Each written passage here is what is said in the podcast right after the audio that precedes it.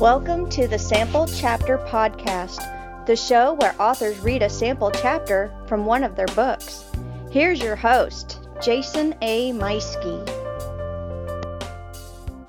Hello, Sample Chapter listeners. Welcome back to an exciting new episode. This is episode 218 of the Sample Chapter Podcast. And today's guest is a very special debut teen author named A.Y. Johlin. AY uh, reached out to the show. She was a fan of a previous, a uh, couple of previous episodes, I guess, and uh, reached out to the show to uh, want to come on and discuss her debut book, The Girl Who Wasn't Chosen. And I am so happy that she did because this was a this was a delightful chat, and she was really a joy to talk to.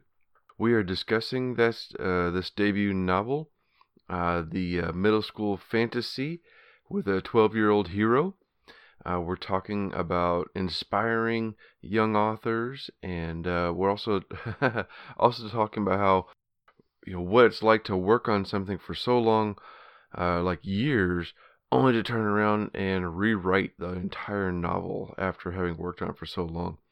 Plus, character surprises, things that have popped up along the way that surprises us as authors. Uh, all this and so much more is coming up. Uh, you're gonna love this interview. She was she was so much fun to talk to, and very bright. And uh, the book is just incredible. So perceptive, and uh, her reading is very detailed and immersive. It's got some humorous tidbits here and there, and just overall, just a lovely reading that you're gonna enjoy. So stay tuned for this. It's coming up here in just a couple of moments.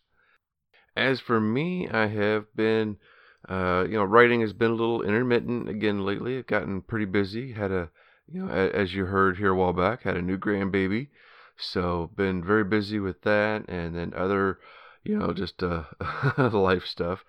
But uh, but it's good because I've got the same, I've got the same habit lately where when I do get to sit down and write, I'm getting in some good words. So Bandit 2 is coming along really well. I'm actually uh, I'm looking at an event uh, that I'm planning to go to in September, uh, mid September. And once I nail that down, I'll let y'all know, just in case you can uh, be there. And of course, another event in uh, oh, and then another event in October and November is what I'm kind of looking at right now. So what the hope right now is that I can finish Bandit. Uh, ooh, I don't think I'll finish it this month, but if I can finish it early August, and get it out to my beta readers so that I can be doing my edits and such, then I should have it ready for September events. But that's what I'm that's what I'm shooting for right now, and that's exciting. It's it's yeah, the story's coming along, and uh, very happy with it. I know I'm gonna have some uh, severe editing to do at the beginning because I've had to go back and change some things here and there yet, but it'll be nice just to have this the book done. Oh my gosh, I can't believe how how hard this draft has been. But you know what it's like. Uh, all of you listeners out there, I know there's a lot of you out there who are writers yourselves. Some of you out there who are aspiring writers, and you've reached out to the show. So I want to encourage you to don't give up. Keep writing, keep going at it each and every day, and uh, just know that whenever you do get that book done and you've got it ready to go out and it's it's you know it's available to read, let me know. I want to get you on the show. Now, how do you do that? Well, of course, you can follow the show on social media. We're on the three main platforms Facebook, Twitter, Instagram. You can just follow us there at Sample Chapter Podcast. Uh, you can also reach out to the show if, if social media is not your thing. You can reach out to the show by email at samplechapterpodcast at gmail.com or give me a call. Let me uh, let me know what you think of the show or a recent episode uh, whatever is on your mind, leave me a voicemail by calling 660 851 1146. And uh, yeah, of course, if it's a good voicemail, I'll make sure to play it on an upcoming episode. As always, I want to thank Scrivener, my uh, longtime sponsor of the show. I do all of my writing in Scrivener. I love it, absolutely adore it and it has it has saved my butt more times than more times than I can believe, especially right now with Bandit 2 and the way I've been uh, changing things and moving chapters around and referring back to characters. You have all that availability and so much more available to you. Check out this advertisement to find out how you can save 20% on the regular desktop version. Jason here. Hey, I wanted to take a moment and tell you about my favorite writing tool, Scrivener. Now, I know you've heard about Scrivener because their writing software has been embraced by hundreds of thousands of other writers like you and I, from the novice to best selling novelists. The reason we all use it is because of Scrivener's core concept to bring all the writing tools you use together in a single application. And with tools like automatic backup, character maps, project goals, and let's not forget that amazing corkboard, you can see why I use Scrivener every day. As a bonus for Sample Chapter podcast listeners, use code CHAPTER for 20% off your desktop version. Scrivener writing software, built by writers for writers. And there you have it. Once again, thank you to uh, Scrivener. I also want to thank a, an affiliate of the show, Writer's Block Coffee. They are home to three spectacular flavors of coffee. The Deadline Dark, sure to keep you up uh, as late as you need to be when you're burning the candle at both ends. The signature Writer's Block blend. And of course, there is the uh, my personal favorite, the whiskey barrel aged blend. Uh, order one, order them all, uh, grab a sample, or you, you can also order one time or set it up on monthly auto shipment. Click that link in the show notes to get right over to our personal link, or go to writersblockcoffee.com and use coupon code SAMPLECHAPTER and save 10% on your order. Finally, I want to thank my friends at Pop Goes the Culture Network, home to about a dozen other fantastic shows. Uh, whether you're looking for movie news, uh, television news, anything pop culture related, there is a show for you. So click that link in the show notes, get on over there and check out all the fantastic shows, including their flagship show, Pop Goes the Culture Podcast. All right, well, without further ado, let's hop on over to our interview with Baltimore, Maryland native A.Y. Joel.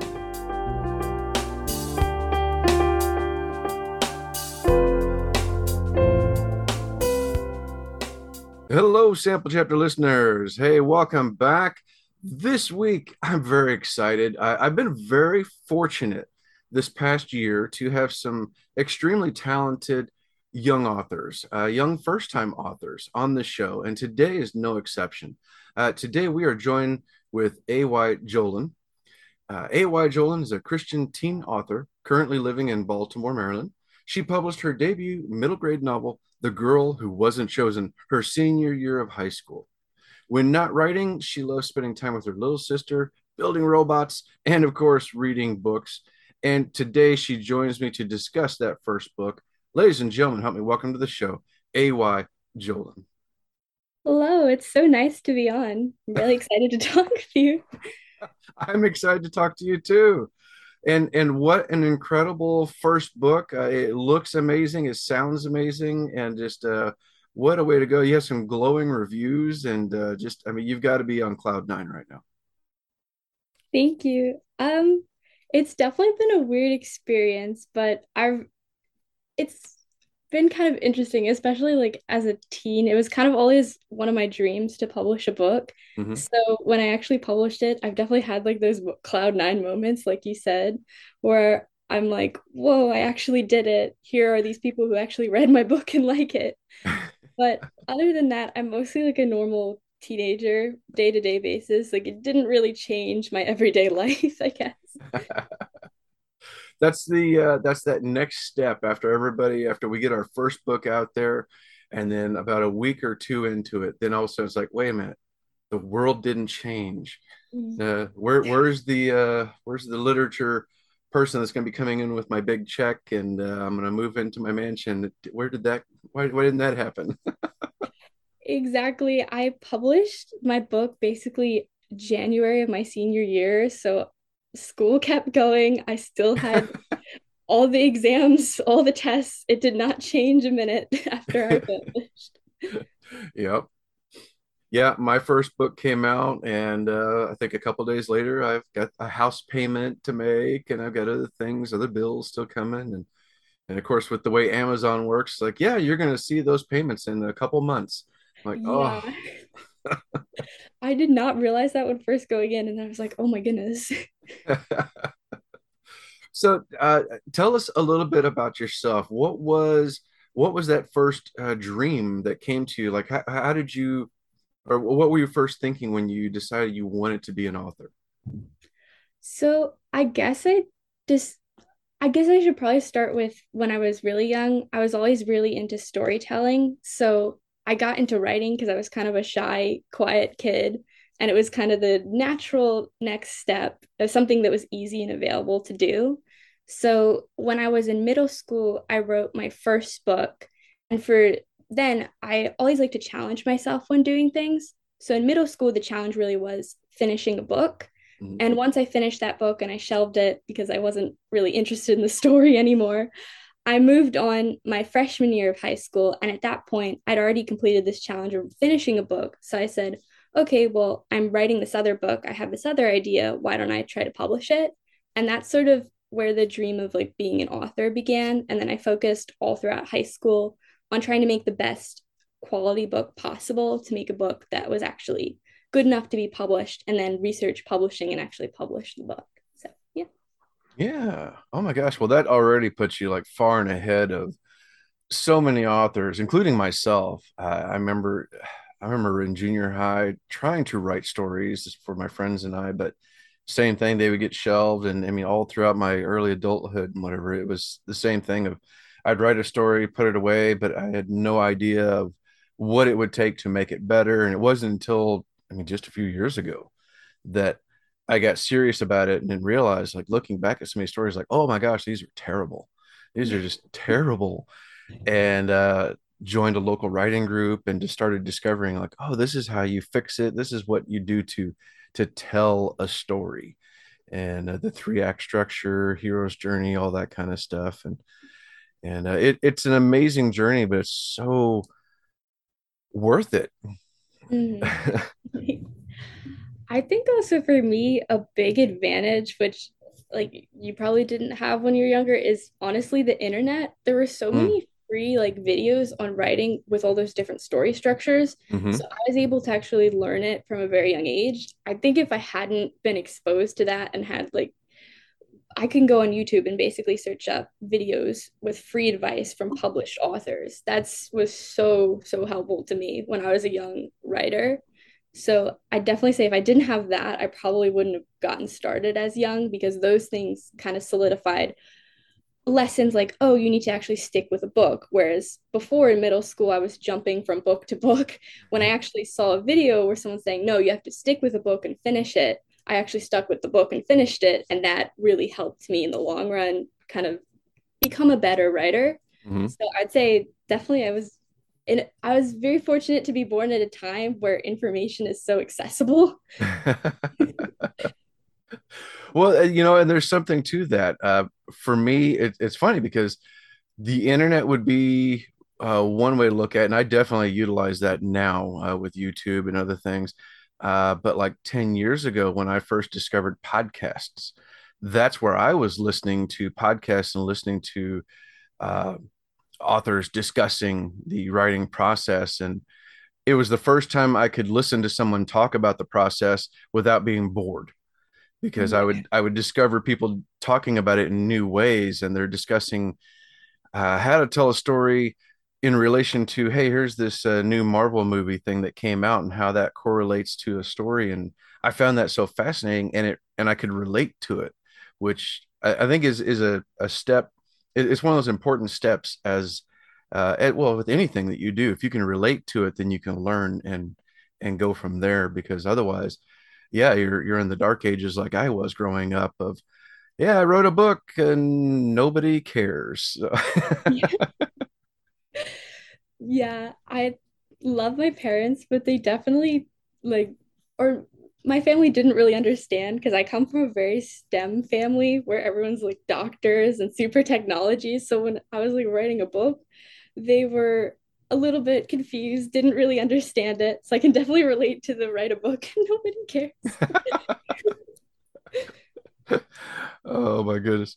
Well, so tell us about the girl who wasn't chosen. Uh, what what is the story, and and how did you come up with this? Um, it's kind of funny because I actually got the idea of the story. The protagonist is 12, and I had the idea for sort of the moral of the story and like the meaning behind it when I was 12 because it was a genuine thing that I struggled with as a 12 year old. This idea of wanting to be special and wanting to be unique and different and realizing that I really wasn't that special. I was like a normal 12 year old kid. I wasn't a artistic prodigy or anything like that. And a lot of the books that I read when I was younger really put emphasis on like the chosen one trope, this hmm. idea of a character who has these magical powers or this unique ability. And that's what sort of makes them succeed. So I really wanted to write a book where there is an adventure and the character does succeed, but instead they're a regular, ordinary person. Because in my real life, I've found generally that the people who find success aren't necessarily super talented, they're just hardworking, genuine people. So I wanted to kind of do that in a kid's book and create the kid's book that I didn't read. Wow. Okay. So you you did maybe without even realizing it, you wrote what a lot of people, a lot of people suggest, which is to write the book you want to read. Yeah, exactly. I yeah, I didn't even think about it like that, but I guess I did. but that's great because it was something special to you. It was you were passionate about the subject, and it was something that you were able to stick to it and tell that story uh, because you were living it. You knew the the uh, protagonist uh, inside and out and what it was going to take to finish it. So that's that's awesome. That's great. Congratulations. Thank you. so tell us about this world that she lives in. Um. So basically, she lives in Sellia, which is this fantasy type world, and it's trapped behind a ring of mountains, and they've had no mm. contact with the outside world for basically hundreds of years. Mm-hmm. And um, every day, or sorry, every 50 years, this man known as the Sky Charter travels through the mountains, comes and picks a sun who is their hero. And the sun basically defends them from these monsters and then also may or may not destroy the mountains. The hope is always that the sun is going to destroy these mountains and save them and kind of reconnect them with the outside world because mm-hmm. the place they live in is run down with starvation and monsters and just generally not a nice place to live in. Sounds like it. so uh, how uh how did you go about with the world building? Uh was it based on anything that you read or is it something that uh, was just pure imagination? Uh how did you build that world? So it's kind of interesting because when I originally wrote the story, I ended up rewriting it and adding in all this world building. The original story was supposed to be very much a regular medieval type fantasy mm. book, um, basically European medieval type fantasy. And I realized that those types of books were there was a lot of them and so there was kind of an oversaturation in them mm. and i realized oh i want to be a little bit more creative with my world building so i kind of took the whole um, my story being about the chosen one and said, okay, how can I create a world that makes sense with this idea of there being a hero? Why would there need to be a hero? And worked backwards from there and then created basically a world purely from my imagination. Wow. That's fantastic. You know, one of the things that really blows me away with uh, the story that you wrote at your age is like just going over some of the reviews and people discussing the uh, the book and how it it they, they talk about how it's keeping them on their toes it's immersive uh, it's touching on on things about um, discovering yourself which uh, you know as uh, somebody of your age of, of being a, a younger like you are that just blows me away that you were able to do something that people are recognizing as hey this is like you know next level stuff a lot of even adult authors like myself uh, or even established authors still don't delve that deeply into it do you think some of that was instinctual uh, just the kind of coming out as you wrote, or did you have intention behind? No, I want there to be a lesson here. Um, I did. I generally do like. I don't know if I like the word lesson and stuff like that. I like to look at it as meaning and a purpose because I feel mm. like when you have kids books and it's like shoving down a kid's throat a lesson, mm-hmm. it can be very. At least I wouldn't have liked to read that type of book when I was a kid. So yeah. I do definitely try to put meaning in my stories from my own personal experiences. Um, so like you're right, there is sort of a, a lesson, I guess, but I try to do it in a way that's fun and compelling and not super shoved down your throat. And also a little more subtle in the sense of um, that someone doesn't necessarily need to take away the same thing. It can be a different story to different people. So there doesn't need mm. to hmm. be one clear lesson and moral, I guess. Mm-hmm. People can learn and take different things from the book. It's more like an experience type thing. Yeah. Oh my gosh. I, you're blowing me away with some of this. So tell us about your uh, your main character. What what is her name? Her name is Lita Rubis.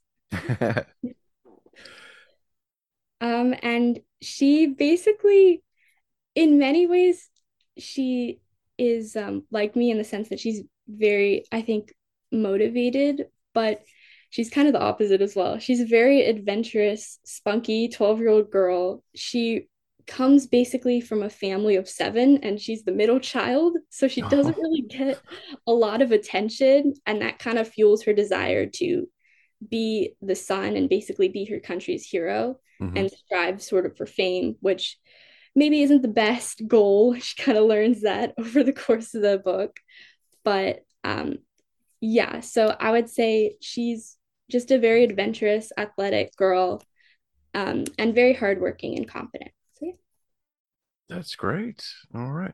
Did you find uh, as you were writing her, did um, she occasionally like kind of pop into your head and tell you like no no that's not where the story is going this is where i want to go this is what i want to do next so when i first um, wrote the story i actually had everything plotted out but i ended up rewriting and scrapping that version of the story and mm-hmm. when i scrapped that i completely pantsed it which means i wrote it out of my head basically i guess let the characters lead where they wanted to go mm-hmm. so yes, in the final draft, she definitely chose some of the outcomes.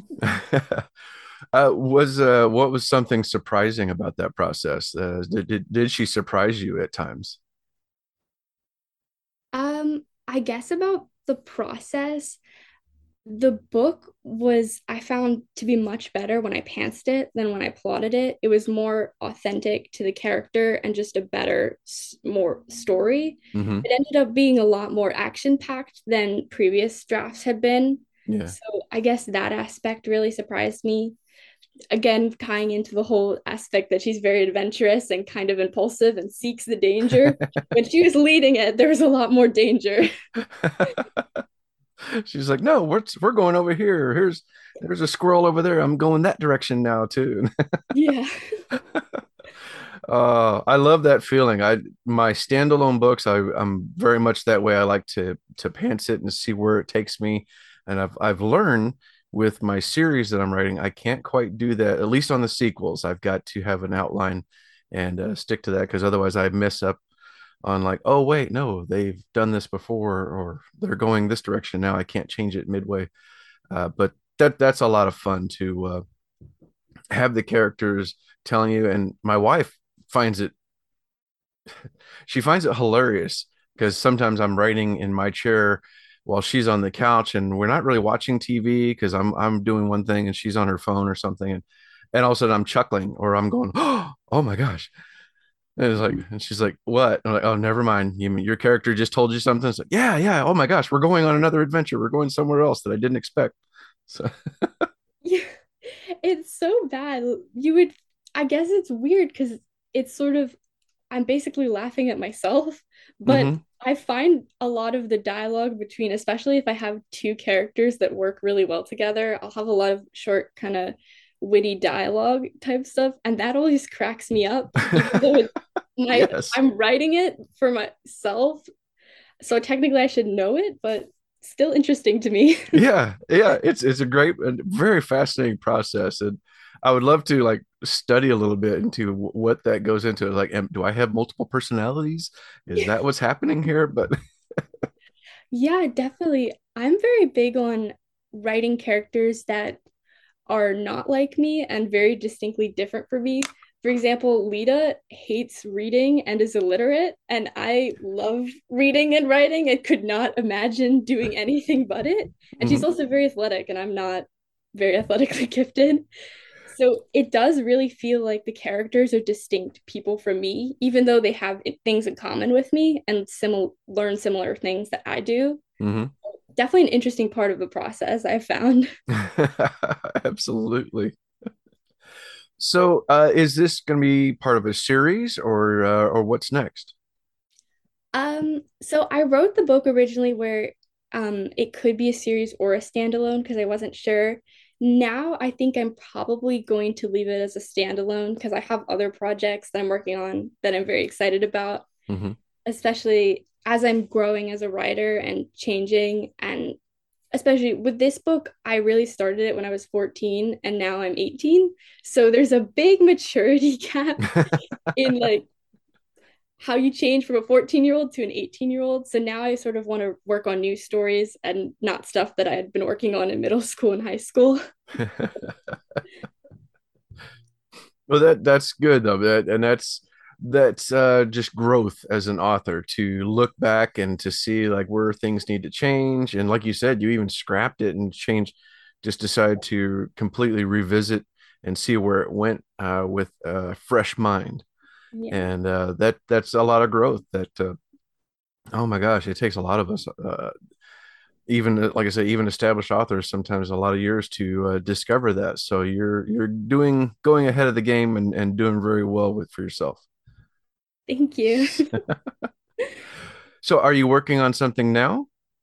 Uh, yes, I am. I'm gonna keep it really top secret because I I my books change a lot, as I've said. So what Mhm. I'm writing right now is probably going to be completely different by the final draft. So I can't say too much, but I'm very excited for it, is all I will say. all right. Well, you've got to let us know when your next book is available so that we can help promote that as well and uh, share it with the world. Yeah.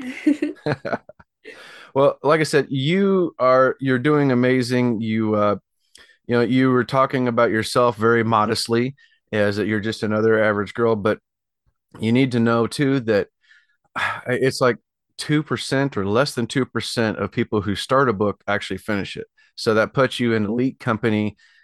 Be proud of yourself. Be, you know, congratulate uh, congratulate yourself because you've earned it and that's fantastic. So I'm proud of you. I'm so happy that you joined me today and that uh, we get to celebrate your book and uh, I can't wait to see what's next from you. Thank you. I'm happy I got a chance to go on. well, where can people find and follow you to uh, learn more? Um, you can follow my Instagram and also I'm on Facebook as well. Everything is just AY Johlin if you searched up. Um, Instagram's at AY Johlin at AY underscore Johlin. My website, ayjolinwixsite.com. So, and also on Goodreads. But yeah, it's just all my pen name. So if you search it up, I will be there. I, you know, and actually, I was just talking about this with, uh, with an author in a recent episode. You did uh, a very good step, which is you claimed your author page on Amazon as well, and and now Goodreads too. I got to find you up on uh, on Goodreads. So, but you'd be surprised how many authors have not claimed their Amazon page, so that readers can find out more about you and find out where to to go. So that's good. And uh, listeners, I'm going to have links to all of that in the show notes. So uh, just like my last name, you're gonna see how how Johlin is spelled, and uh, you just click that link in the bottom so you can find her website, her Amazon, all of that will be right there. So easy peasy, just click the link and go on over there and follow her. All right. Well, AY, thank you so much for coming on. This has been a real delight for me, and uh, I, I, can't wait to hear this sample. Uh, do we have anything to set up for this uh, for this reading, or anything we should know ahead of time? Um, not really. I'm going to be reading just the first chapter. So good Perfect. introduction to the story. Perfect. All right. Well, ladies and gentlemen, time for me to step aside with my writer's block coffee and hand the floor over to my guest, A.Y. Johlin, with The Girl Who Wasn't Chosen. Chapter 1 An Old Man Ruins My Life. Jumping out of windows is harder than it looks. Sneaking away from my dad, even harder. This time he grabs me in midair with his meaty hands. They sink into my shoulders like falcon claws, plopping me onto the floor. Its mossy floorboards scratch at my knees. I glance at the sunny window behind me, packed with bright banners and whispering crowds. I was so close to joining them, so close to meeting him, but instead I get another lecture. Great. Lita, what did I say about jumping out of windows? He demands. He's a tall man with a slick, bald head, furry brown beard, and big belly. The combination makes him resemble a fuzzy bear, which usually causes me to hug him. But not today. Today I don't have time. I've put my shoes on so I look nice for the ceremony. I squeak. Curse my high pitched 10 year old voice. It always makes me sound like I'm nervous. For the record, I am never nervous. That's probably why my parents want to install boards on our windows. Daddy, Daddy! Two kids burst into the bedroom Mac and Nella, my annoying little siblings.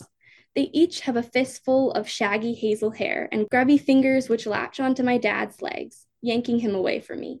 He sighs, pinching my nose. Just go prepare with everybody else. I don't want my coolest daughter looking bad for today's ceremony. He turns his back to me, addressing my siblings instead. I hang my head as he laughs with them. Fine, I guess I'll do what he says, since sneaking past him is impossible. Then I drag myself into my family's glass shop, which is attached to our house's front. The stench of moss swams into me first, then the clink of tiny glass statues, the stuffy cobblestone walls, and the chilly windows which normally mark the entrance to my family's shop. Today, people cluster inside it. I mean, it's always stuffed with people since there's nine of us, counting mom and dad. But now we've invited the neighbors too. The noise alone nearly drives me to jump out the window again. Kids argue over which fingerless leather gloves to wear, while women braid sea flowers into their hair, and men smash berries in wooden buckets. The commotion is in preparation for today's choosing ceremony. But why work this hard if we arrive so late that the Sky Charter misses us? How can he pick the best son if he can't see all the candidates? I sigh. The least I can do is put my sandals on so I look good for the Sky Charter. Then maybe try another escape plan. I trudge over to the kids wrestling over gloves. The sandals should be on the other side, wedged right underneath the fighting kids. I want the dark ones, one girl screeches. But they're mine. My grandma bought them for me, a boy argues. Excuse me, I say. Well, she said I could have them. She said I could have them too, a different girl says. Hey, let me through, I yell. Finally, a few eyes turn towards me and some kids shift creating an opening in their thick crowd. The hum of sweaty bodies presses against my shoulders. I reach in between them onto the black shelf where one pair of leather sandals rests, only for a short boy with chubby cheeks to snatch them before I can. Gabriel, my second little brother. He giggles at me, then races off to play with a few friends. Ugh. I roll my eyes, searching for another pair under the shelves. That's when the whispers start. Who is that girl again? The one who yelled? A tall girl asks. My face burns as my body stiffens. I thought Mira would have remembered my name. We talked yesterday. The boy beside Mira shrugs. Dunno. I'm guessing one of the Rubus kids. I kind of remember Alex saying he had two little sisters. Bare wood scratches against my palms. There are no sandals left. Really? Another sister? She tilts her head. There's so many Rubus kids. I only remember the interesting ones. Interesting ones?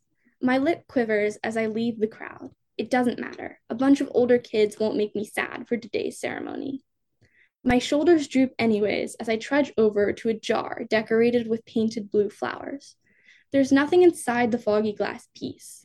Oh, great. If I'm the only girl without sea flowers braided in my hair, I'll be the laughing stock of Wayland. There's no way the Sky Charter will pick me then. I twist my body around the corner to face a lady surrounded by a flock of other women. She braids the hair of the younger girl, her laughter bouncing off the various glass statues, pots, and cups. Mom, I call, do you have any extra? And then I told him he needed to. She continues, I stomp my foot. The woman finally glanced at me, but their hazy eyes latched onto the screaming kids and rowdy men behind me instead. Do you have any sea flowers left? Oh, I thought I already braided flowers into your hair, Nella. Mom stares at Irene, my older sister, continuing to weave glowing flower petals into her inky hair. I'm not Nella, Mom, I grumble. I don't even look like my youngest sister. She's six. Oh, I'm sorry, sweetie. We don't have any left. She returns to chatting with her friends. I sigh, tiptoeing towards the door. Then I open it, glancing back at Dad. He's busy chatting too. Well, at least I can leave early now. The smell of seawater and a ring of eerie black mountains greet me as I leave. My house borders our village's edges, near the Aurorian Mountains, the mountain range that grew out of the sea and trapped our country from the world. I wiggle my toes in the pine green grass, then smile, because today is going to change my life. Today I'm going to be, how long are you going to wiggle your toes? A boy my age glances up from his book. I don't talk to him often, but I'd recognize those black curls anywhere. Jorge Macos, the farmer boy who taught himself to read. As long as it takes to cheer me up. I cross my arms, wiggling my toes even harder. He narrows his eyes. Hey, at least I don't spend my time reading. Jorge flips a page. I'm reading because I actually have a dream. Someday I'm going to be accepted into Evans Academy for Special Children you probably don't even understand what it's like to dream. I do too. He raises an eyebrow. My dream is even better than going to our capital's best boarding school. I mean, who wants to go to school? I'm going to be the next son. Just the thought of being Solia's next hero sends tingles down my spine. Crowds cheering for me as I fight monsters, people screaming in joy when I finally destroy the Aurorian Mountains. I can't wait. I've been training for years now, practicing sword fighting with a broom and doing push ups every morning. It's pretty serious. Jorge snorts. You want this sky charter to choose you? That's even crazier than getting accepted into an even academy. The crazier the dream, the better it is. I brush off my dress. Anyways, I've got to get to the ceremony early in order to get in front of the crowd. See you later. I skip off to the center of our village. Grassy fields morph into dirt roads peppered with wildflowers. Hey, wait! Jorge jogs behind me, dodging a lanky woman. His mouth twists into a sneer. Oh, great, he's gonna mock me again. Surprisingly, it then twitches into a smile. I want to see the look on everyone's faces when the Sky Charter picks a girl from Wayland as our next son. I grin. Maybe he's not so bad after all. I'll just have to convince him that school is not worth it. Mom still tells me horror stories about the time she accidentally got stuck in one when trading glass pieces and even. Well, when she has time to talk to me. Six other kids and a shop to run doesn't leave lots of time. Plus, you're forgetting this. He reaches into his pocket and pulls out a glowing blue flower. Its petals curl like fish fins and it reeks of seawater, like basically everyone in my village does. At the flower's base is a twisted moon white stem. A sea flower, I stammer, then clear my throat. Thank you. Where'd you get it?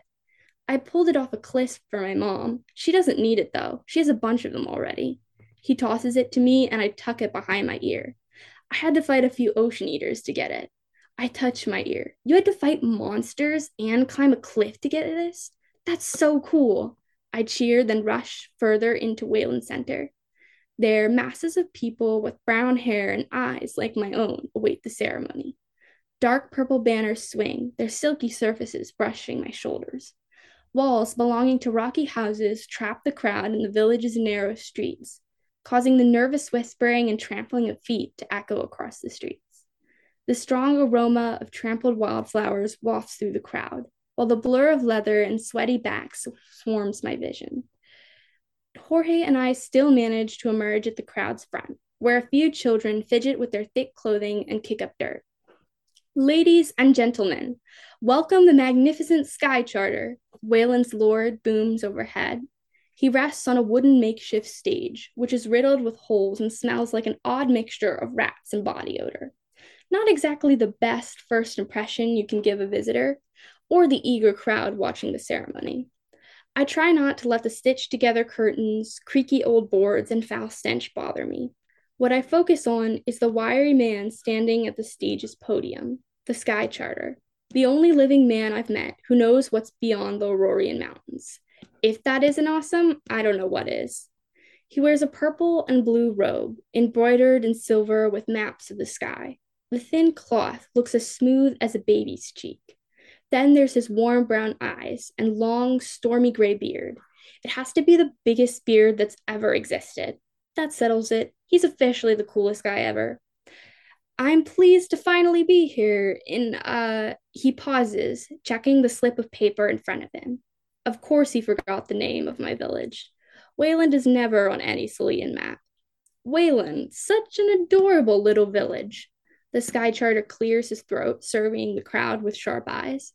Villagers flood the small roads. Some even sit on grassy patches in the shade. Others lean out the windows of their houses, peering at the man through slitted eyes. For hundreds of years, one man from my world, the glorious world outside Solia, has made the treacherous journey of crossing the Aurorian Mountains, which trap you all. Our hope is that our superior knowledge can save you from these terrors, the Sky Charter declares. His voice sounds like the chiming of bells mixed with the crackling of a cozy fire. The crowd and I lean forward as his warm words swarm our ears. Today, I will use that knowledge to pick your new son. I beam, bouncing on the soles of my feet. The afternoon sun and my smile warm my cheeks. This child will grow up to become Solia's savior, protecting you from murderous monsters and conniving criminals, at least until the next Sky Charter returns to choose a new sun in 50 years. This very child will try, like the 24 sons before them, and may even succeed in destroying the Aurorian Mountains and freeing Solia, reestablishing its former glory. Giddy whispers arise from the crowd. Jorge cracks a smile. Just the thought of leaving the clenches of the Aurorian Mountains melts any Solian's heart. The Sky Charter clears his throat again. Dozens of eyes latch back onto him. Now, to determine if this person is among us today, if Solia's next hero will come from Wayland, I will use the same method my people have used for an eternity consulting the sky. The crowd murmurs, nudging each other. We're all wondering the same question What does he mean? What sort of magic will he use to choose our son? Gasps erupt as the Sky Charter twists his body upwards, cranking his neck so that his head directly faces the sky. His body goes slack while his fingers twitch in the humid hair. Then, in a fit of sudden madness, he bellows, Oh, dear sky, tell me if our new sun is here. I follow his gaze upwards to the stone like clouds. A raindrop slaps my forehead, spreading its icy touch across my face. Seconds later, thunder crackles, gasps erupt. Our sun is here, the Sky Charter's voice lowers. Puffy, amazed breaths trail his words. He scans the crowd, and suddenly his gaze meets mine. I jump up. This is it, the moment I've been waiting for. But there's something hazy about his dark brown eyes. I've seen those glossy eyes before, that look before. It's the look people give you when they're too busy changing diapers or sweeping the shop to talk to you. The look people have when you're trying to pick out leather sandals and they can't remember your name. My mouth dries. He looks away. My legs nearly crumple and my vision blurs as he meets the nervous eyes of another little girl. He whisks through the crowd straight towards her. Young girl, what is your name? Corey, she squeaks, twirling her stringy black hair. A small jet of blue emerges from the back, a slightly deeper shade than the flowers nestled in her hair. My eyes widen. I've known Corey for years, but I've never seen that strand before. She must have hidden it. Freckles dot her round face, resting underneath her onyx colored eyes, while in her right hand is a book, despite every other kid in Wayland, except Jorge, being illiterate. She's extraordinary, someone fit to be a son. My gut churns. The humid air threatens to suffocate my lungs. The Sky Charter grips her shoulder. You, my girl, are destined to do great things for this country. She nods, pale from shock. He clutches her little hand and leads her through the crowd. People part ways, excited whispering replacing nervous chatter, while Jorge yanks me backwards so I don't bump into the duo. My hand grazes the Sky Charter's long robe. It feels like gold, smooth and soft. I stare at my dirty hands, which are covered with fingerless leather gloves. They don't look fit to touch gold. The Sky Charter returns to the stage, where he retrieves a wooden bowl crammed with yellow liquid. He dips a flaky brush in the liquid and, with a sweeping gesture, paints a yellow circle on Corey's face. Even from afar, it's easy to tell that the gold marking mirrors the sun. Cheers erupt. The sound jams into my skull like elk antlers. People of Wayland, the Sky Charter shouts, citizens of Solia, this girl is your 25th son, your next savior. The screaming intensifies as people jump and clap. They scramble around, retrieving buckets filled with the same blue liquid. With shouts of glee, they pour the liquid on their faces. Their markings form smudged handprints, all identical to each other. Mira and her friend do the same. Bits of berry juice from their wooden bucket spill onto my ankles. It smells like sour milk. Did you see Corey's blue strand of hair? The girl gushes. It was gorgeous. I've never seen anything like it. Her friend bobs head. And the book she was reading, too? I can't believe nobody realized she was going to be our son earlier. Between that book and her hair, she's Wayland, maybe even Solia. Salt stings my mouth. It takes me a minute to realize it comes from my own tears. This was supposed to be my day. They were supposed to be cheering for me, calling me interesting, painting a pretty sun on my face, not some Corey girl who sits in her grandma's house and reads all day, who didn't memorize every story about her son, who didn't spend hours using anything she could find, brooms and twigs mostly, to teach herself sword fighting. This isn't fair. I bolt, running past the fallen banners and worn down houses, all the way back to my family's little shop in this little village everybody forgets. Finally, I race inside a stone rimmed shop and hide behind a wooden table that is littered with glass items. Directly in front of me is a row of pristine glass statues, which also happen to be modeled off previous suns. They glint in gold, green, and red, winking at me in between fighting a monster or lifting a boulder. You know there's something wrong when even statues' lives are more interesting than yours. Under their scrutiny, I sob, then burrow my teary face into scratched up knees, only to glance up after a rustling sound pierces the air. My dad enters the shop, spilling sunlight onto all of the statues. Now, practically glowing, their colors fill the room, painting our faces in glistening shades of red and orange. Dad locks eyes with me and strolls over. Lita, he murmurs, crouching down to my level. His sandals squeak with the movement. Leave me alone, I shout, pressing my face back into my knees. The tears sting my skin, finding their way into the dozens of tiny scratches peppering my legs. Why are you crying? Aren't you happy we have a new son? I say nothing. He should know why. He's my dad. He's supposed to pay attention to these things. Come on, did a leafer catch your tongue? Dad tickles my knees. I giggle. It's enough for me to stop hiding. I sigh. It's just not fair. What does Corey have that I don't? Lita, sometimes life can be unfair. Dad sits down, furrowing his bushy brows. Do you remember the heroes from your mother's stories? The ones who were our previous sons? Yeah, I sniffle. What were they always like? Brave, kind, and selfless? Yes, but there is more to being a son than that, Lita. Our heroes have to be different. He drums his fingers across the wooden planks. I tilt my head. Different? Exactly. Something has to be unique about them. They can't be like everybody else because no ordinary person can do what they do. That's why they have to be extraordinary. Dad exhales, then continues. And Corey is a very extraordinary girl. Do you know why part of her hair is blue when she lives with her grandmother in the woods? No, I narrow my eyes.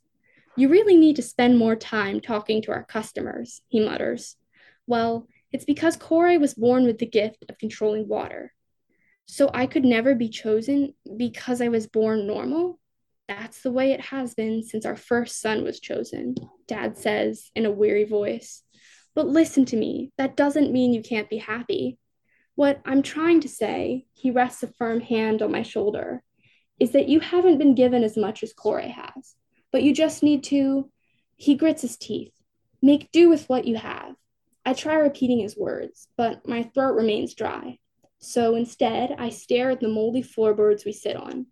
Multiple knocks rap on our door. My siblings, they're probably looking for Dad's bucket. Dad pats my shoulder, half heartedly grinning, then stands up, grabbing our bucket. Blue liquid, which was made from grinding up wild berries, swirls around in it. Come on, he takes my hand and leads me outside to where the rest of the village cheers. Finally, we return to a grassy spot, away from the pathway packed with my family and friends. Only three of my siblings don't have the markings painted on them. Dad sets this bucket down and dips his hand into it, smearing Nella's face. Alec and Gabriel are next. That leaves me.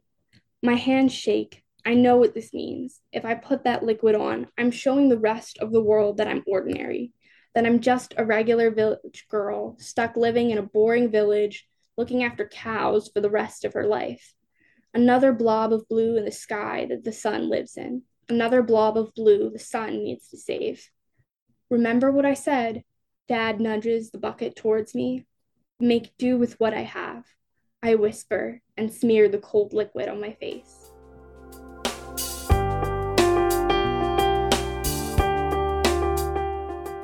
And there you have it. That was A.Y. Johlin reading the first chapter to her debut novel, The Girl Who Wasn't Chosen.